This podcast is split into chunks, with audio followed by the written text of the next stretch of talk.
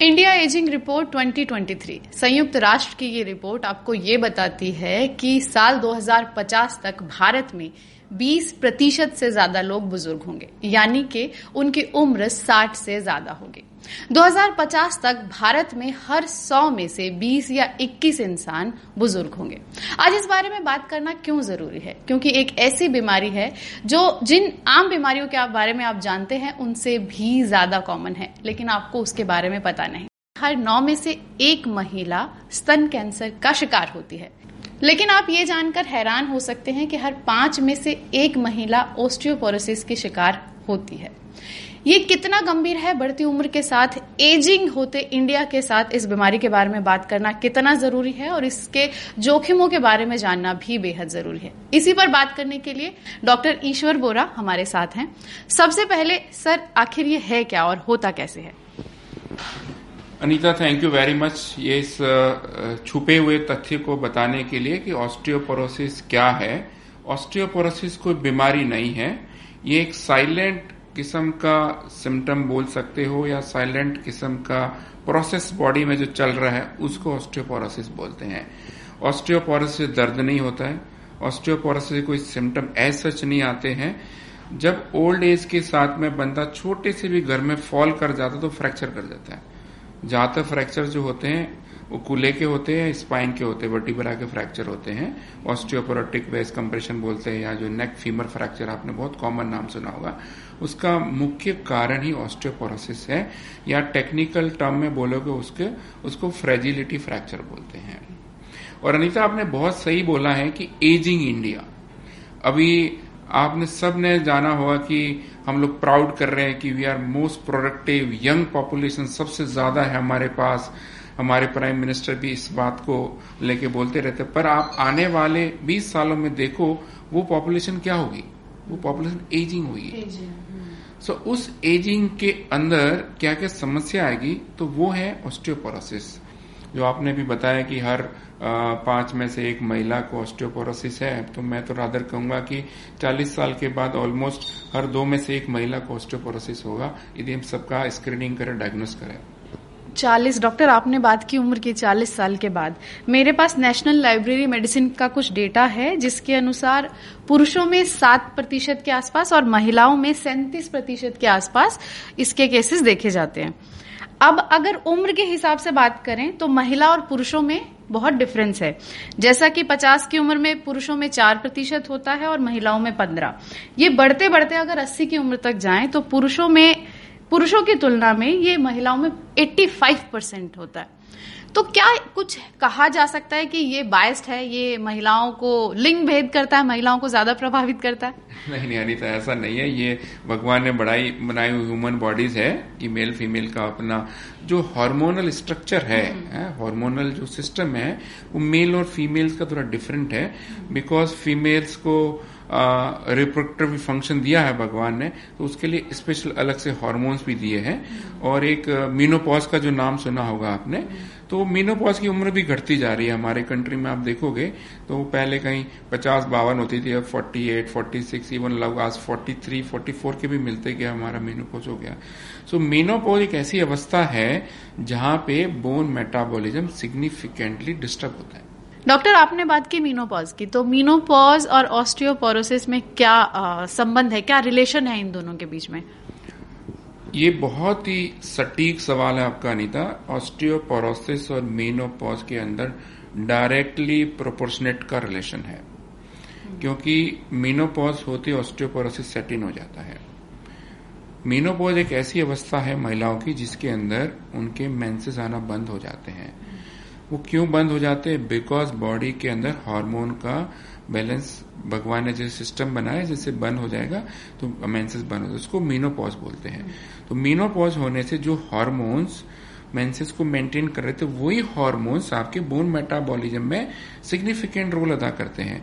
तो वो हार्मोन जैसे कम हो जाते हैं, उनका फंक्शन कम हो जाता है, तो बोन मेटाबॉलिज्म डिस्टर्ब हो जाता है।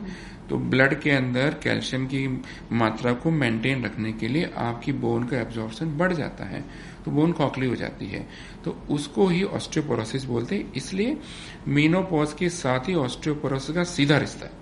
Okay okay. तो अगर हमें पता है कि ये इतने क्लोजली कनेक्टेड हैं, कुछ ऐसी चीजें हैं जिन्हें करके आप बिफोर मेनोपॉज आप तैयार हो सकें कि इस परेशानी से आप बच सकें, या ये होना ही होना है? ये वैसे तो होना ही होना है, पर इसको हंड्रेड परसेंट आप प्रिवेंट कर सकते हैं। इसकी सीवियरिटी को, इसके सेटिन को हम रोक सकते हैं, डिले कर सकते हैं, और इसके जो कॉम्प्लिकेशन होते हैं, जो कि मैंने बताया हिडन चीज है ये, उसके डायरेक्ट कॉम्प्लिकेशन होते हैं, उस वो हंड्रेड परसेंट अवॉइड कर सकते हैं आप। सर तो सबसे पहला जो काम है वो है एजुकेशन का, अवेयरनेस का। जो भी फीमेल का हर्ड है बिटवीन फोर्टी से लेके फिफ्टी का बीच का, जो कि आज नहीं तो कल इस अवस्था में आने वाली है, उनको मेनोपॉज के बारे में सारा कुछ पता होना चाहिए। वो कब होएगा, कैसे होएगा, उसके क्या सिम्टम होंगे, उसे क्या साइड इफेक्ट हो सकते हैं बॉडी में, उसको समझाना पड़ेगा, उनको समझना पड़ेगा, एजुकेट करना पड़ेगा। तो ये करने से वो लोग अपना प्रिवेंशन ले सकती है। कैसे ले सकती है? आजकल आपकी गायनेकोलॉजिस्ट से कंसल्ट करोगे, ऑर्थोपेडिक से करोगे, फिजिशियन से करोगे, तो मेनोपॉज के बदले में आपको हार्मोन थेरेपीज होती है, adequate calcium vitamin D supplements होते हैं, अपना रिहेबिलिटेशंस है, रेगुलर एक्सरसाइजेस है, योगा है, और डाइटरी सप्लीमेंट्स कैसे लेने हैं, कैल्शियम रिच है, विटामिन डी, ये सारी चीजें करोगे तो मैं हंड्रेड परसेंट श्योर हूं कि आप इससे बच सकते हो। क्या ऑस्टियोपोरोसिस फैमिली में रन करती है? ऑस्टियोपोरोसिस जनरली फैमिली में रन नहीं करता, ये सेनाइल डिजीज है, मतलब एज रिलेटेड डिजीज है। आ, पर हाँ। फीमेल्स के अंदर तो आप फैमिली कह सकते हो, बिकॉज सबको ही होता है, तो it is a family also you can say, but this is a senile problem. तो डॉक्टर आपने बताया कि सिम्टम्स आते नहीं है, तो कोई कैसे समझे कि वो ऑस्टियोपोरोसिस की तरफ बढ़ रहा है? ये सबको मान लेना है कि ऑस्टियोपोरोसिस होना ही है, ये आपको समझ लेना है कि ऑस्टियोपोरोसिस होना ही है। जैसे आपके बाल सफेद होते हैं, आपकी स्किन पे झुर्रियां पड़ती है, तो कोई कहता थोड़ी, पर पता आपको हाँ। मेरे बाल सफेद आते, कोई बंदा डाई करता करता है अच्छा दिखने के लिए, तो जब बंदा बालों को मेंटेन करने के लिए डाई कर सकता है, सलून में हजारों रुपए खर्च कर सकता है, तो सिंपल बोन की हेल्थ के लिए क्यों ना हम अवेयर होए, जो कि हमारा कोर स्ट्रक्चर है जिसपे आप चलते हो, आप पोस्चर मेंटेन करते हो, अच्छे दिखते हो, बाकी चीज तो सेकेंडरी है। डॉक्टर आपने बताया कि ये एक तय समय पर होना ही है, हो सकता है कि सीवियर हो या कम आपके आपको हो। क्या कितनी तरह का होता है ये, सबसे पहले ये समझ लेते हैं ताकि आगे की चीजें और हमें क्लियर हो सके।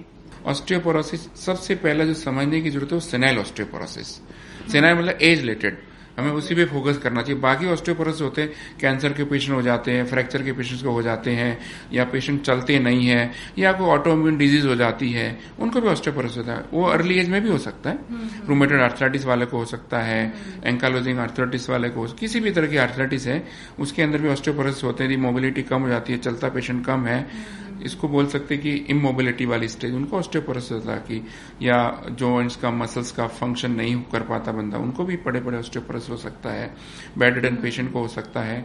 सो so, अभी हम इन चीजों को नहीं करेंगे, बिकॉज वो वो तो आपका जो ट्रीटिंग फिजिशियन है वो मैनेज कर लेता है, पर जो हम उस पॉपुलेशन को समझाना चाहते हैं कि इनको कोई पता ही नहीं है, सिम्टम ही नहीं है, उनकी अवेयरनेस बहुत जरूरी है, तो वो सेनाइल ऑस्टियोपोरोसिस है। तो मैं यही कहूंगा कि हमें सेनाइल ऑस्टियोपोरोसिस पे ही फोकस करना चाहिए। डॉक्टर आपने बताया कि कोई सिम्टम, किसी तरह का लक्षण आपको इसमें पता नहीं चलेगा, तो डायग्नोज कैसे करें? जी अनीता, इसमें ऐसा है कि सिम्टम तो मेजरली कुछ नहीं होता, किसी किसी पेशेंट को जनरल फटीग बोल सकते हो, थकान ज्यादा होना, बॉडी के अंदर एनर्जी का कमी होना, ये सिम्टम हो सकते हैं, पर वो वेग सिम्टम है, तो कोई भी पेशेंट ज्यादातर इसको आइडेंटिफाई नहीं कर पाता, तो इसलिए हम ये बोलते हैं कि वो सिम्टम नहीं होता इसका। पर यदि इस तरह के सिम्टम के साथ भी पेशेंट आता है, तो उसको जो आपका फिजिशियन है, सर्जन है, वो स्क्रीन कर सकता है। डायग्नोसिस करने के दो तरीके, सबसे पहला होता है हिस्ट्री, एज Okay. और जेंडर। फीमेल पेशेंट है और एजिंग आपका पैंतालीस बियॉन्ड है और कुछ वेग सिम्टम है, तो डेफिनेटली उसकी स्क्रीनिंग करनी चाहिए। सो यदि मैं मोटे तौर से बोलूं इसको सिंपल करने के लिए कि मीनोपोज के अराउंड सबको स्क्रीनिंग करवा लेना चाहिए तो डायग्नोस हो जाएगा। ठीक, ठीक। और डायग्नोसिस कैसे करते, बहुत ही सिंपल टेस्ट है, एक अल्ट्रासोनिक गाइडेड बीएमडी होती है और एक डेक्सा स्कैन होता है। तो डेक्सा स्कैन इसका डेफिनेटिव डायग्नोसिस है। और आप बॉडी में चाहो तो थोड़ा कैल्शियम पैरामीटर या पैराथायराइड हार्मोन देख सकते हैं, विटामिन डी लेवल देख सकते हैं, वो सेकेंडरी सपोर्ट सिस्टम है उसका डायग्नोसिस करने का। तो DEXA scan is gold standard for the diagnosis of osteoporosis. उसके अंदर एक टी स्कोर को लेबल किया जाता है। यदि वो आपका T score one to two point five है माइनस में तो आप ऑस्टियोपेनिक हो, और माइनस टू पॉइंट फाइव के बियॉन्ड है तो आपको ऑस्टियोपोरोसिस है। और तो, इन दोनों में क्या फर्क है?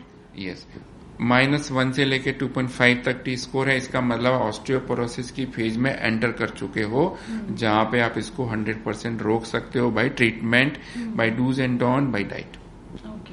माइनस टू पॉइंट फाइव पे आया तो उसको एज ए थेरेप्यूटिक ट्रीट करना चाहिए। तो मतलब रोका जा सकता है, ऐसा नहीं है कि इसे रोकने से। इसके लिए किस तरह के इलाज मौजूद है? इसके लिए आपको मेजरली ट्रीटमेंट को हम तीन भागों में डिवाइड कर सकते हैं, मेडिकल ट्रीटमेंट, फिजिकल थेरेपी और लाइफस्टाइल मॉडिफिकेशन। मेडिकल थेरेपी के अंदर कैल्शियम, विटामिन डी सप्लीमेंट, और उसके लिए ऑस्टियोपोरोसिस की ड्रग्स आती है। ऑस्टियोपोरोसिस की ड्रग्स मेनली जो एल्ड्रोनेट्स होते हैं वो देते हैं हम लोग, और पैराथायराइड हार्मोन के इंजेक्शंस देते हैं। अभी डेनोस्मोब भी नई एक ड्रग आई है वो भी देते हैं, और अभी फ्यूचर रिसर्च भी चल रहा है इस पर जिसको बायोलॉजिकल ट्रीटमेंट बोलते हैं, वो भी काफी अभी अवेलेबल होने वाले हैं। तो वो भी एक ऑस्टियोपोरोसिस के लिए एक माइलस्टोन साबित होंगे। सो ट्रीटमेंट अवेलेबल है, पर सबसे इम्पोर्टेंट है कि इसको डायग्नोस करना टाइमली और उसको कॉम्प्लिकेशन से बचना और पूरा टाइम से ट्रीटमेंट लेना। डॉक्टर, यहाँ पे दो चीजें आई, आपने ट्रीटमेंट में तीन चीजें इम्पोर्टेंट बताई जिसमें से एक था लाइफस्टाइल। तो लाइफस्टाइल में किस तरह के इम्प्रूवमेंट्स किए जाने बहुत जरूरी हैं ताकि आपकी बोन्स स्ट्रांग रहें और आप ऑस्टियोपोरोसिस जैसी समस्याओं से का असर कम कर सकें? बच तो नहीं सकते आपने बताया, उसका असर कम कर सकें। हमारे यहाँ पे देखो मेल और फीमेल का वर्किंग स्टाइल देखेंगे तो फीमेल्स को जॉब भी करना, घर का भी काम करना है, सो so, वो डबल रिस्पॉन्सिबिलिटी, तो उसमें खुद पे ध्यान कम दे पाती है। वो चाहे वो आ, किसी भी ऑफिस में काम करती है, चाहे कंपनी में काम करते हैं, उनको पता सब है पर उनकी मजबूरी है।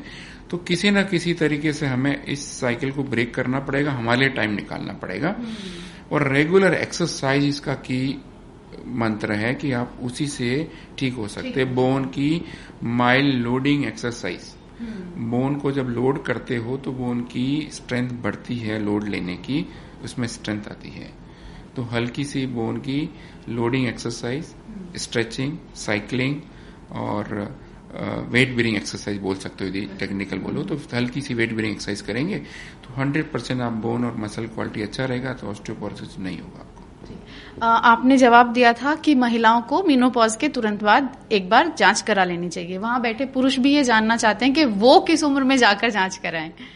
अनिता, आपने बिल्कुल सही बोला, ऐसा नहीं कि पुरुषों में नहीं है, बिकॉज ये सारे के सारे इफेक्ट पुरुषों पे हैं, एक्सेप्ट द जेंडर का जो है भगवान ने जो बनाया मेनोपॉज वाली अवस्था, तो फीमेल्स में होता सेम, उसको एंड्रोपॉज बोलते हैं।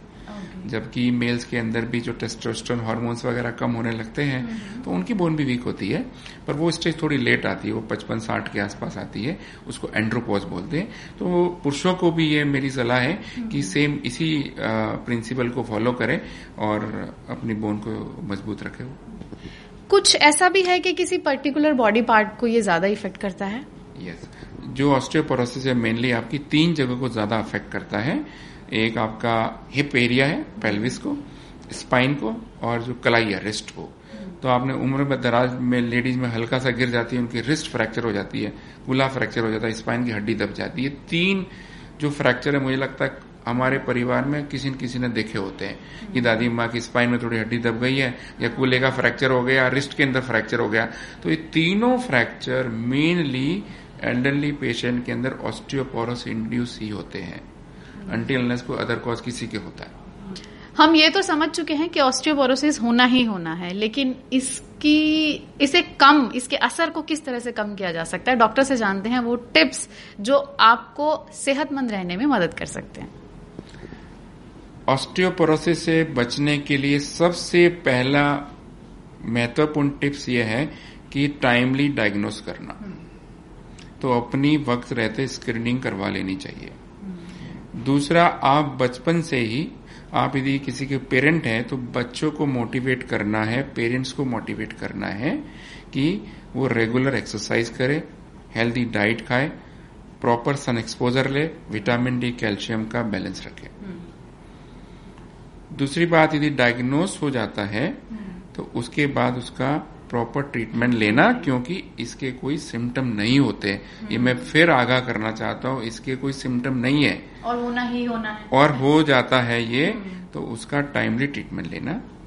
सो so, इसको शॉर्ट में यदि बता जाए, timely diagnosis, awareness, regular exercise, good dietary habits, इसके अंदर calcium, vitamin D, protein, ragi, इस तरह का फ्रूट्स, ग्रीन वेजिटेबल्स, ये सारी चीजें लेंगे तो ठीक रहेंगे, और टाइमली होने पे ट्रीटमेंट लेना। शुक्रिया डॉक्टर।